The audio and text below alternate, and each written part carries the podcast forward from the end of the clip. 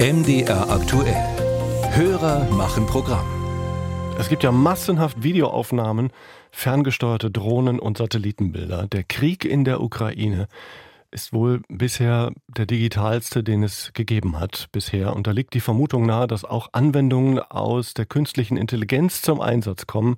Und deshalb fragt unsere Hörerin Ute Lehnert aus Dresden. Mich interessiert, ob KI schon im Ukraine-Krieg eingesetzt wird. Insbesondere zu sowas wie Vorhersagen von Kriegsverlauf oder Modellberechnungen und auch, ob die Risiken in irgendeiner Form schon eingeschätzt werden, wenn eine KI jetzt im Ukraine-Krieg trainiert wird. Christian Kilon zu diesen Fragen.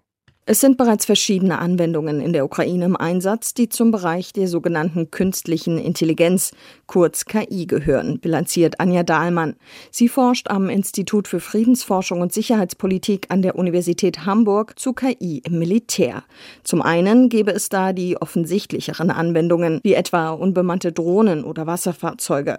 Dort sorge die KI für die Navigation und teils auch für die Zielauswahl mittels Bilderkennung. Und dann gibt es aber ganz viele andere KI-Anwendungen durch Bildauswertung oder auch Spracherkennung, die Truppenbewegungen auswerten, die Gesichtserkennung machen, Schadensanalysen und auch Vorhersage von Materialverschleiß und Munitionsverbrauch. Und tatsächlich seien auch bereits KI-Systeme im Einsatz, die konkrete Truppenbewegungen auswerteten. Palantir, das ist ein US-Unternehmen, ist da offenbar ziemlich weit vorne mit dabei verbindet Satellitenbilder mit anderen Quellen und äh, ja, unterstützt auf jeden Fall diese Analyse auf dem Schlachtfeld ganz aktiv. Anfang des Jahres sagte der ukrainische Vizepremierminister Fedorov, dass die Technologie es ermögliche, die Entwicklungen des Krieges in Echtzeit zu verfolgen.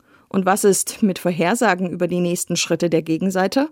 So eine KI gibt es noch nicht, erklärt Frank Sauer von der Universität der Bundeswehr München. Die Vorstellung, dass man irgendwie mit einer maschinellen Unterstützung jetzt vorhersagen kann, was das Gegenüber im Krieg als nächstes macht, also das ist Science Fiction eher.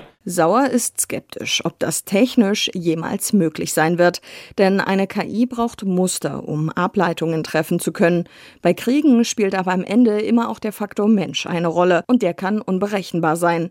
Genau deshalb sind insbesondere im Ukraine-Krieg Vorhersagen schwierig. Wir haben ja auch die ganze Zeit die Diskussion um diese Frage Nuklearwaffeneinsatz. Ist sowas möglich? Kann das passieren und so weiter? Und die ehrliche Antwort und die seriöse Antwort auf diese Frage ist, dass man es einfach nicht wissen kann, weil es tatsächlich alles an der Person Wladimir Putin hängt und er das entscheidet. Und wir haben keinerlei Mittel technischer oder sonst irgendwie gearteter Natur, um vorherzusagen, wie Wladimir Putin sich in einem halben Jahr entscheiden wird. Vielleicht weiß er es nicht mal selbst. Fest steht jedoch, dass der Krieg den Entwicklern von militärischen KI-Anwendungen zahlreiche Daten liefert, mit denen die Systeme trainiert werden können.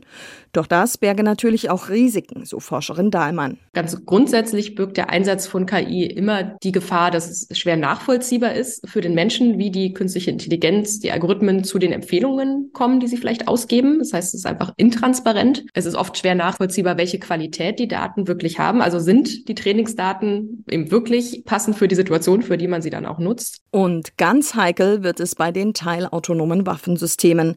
Denn wenn das Töten vom Menschen auf die Maschine ausgelagert werde, stellten sich unter anderem jede Menge Fragen im Bereich des Völkerrechts und der Ethik.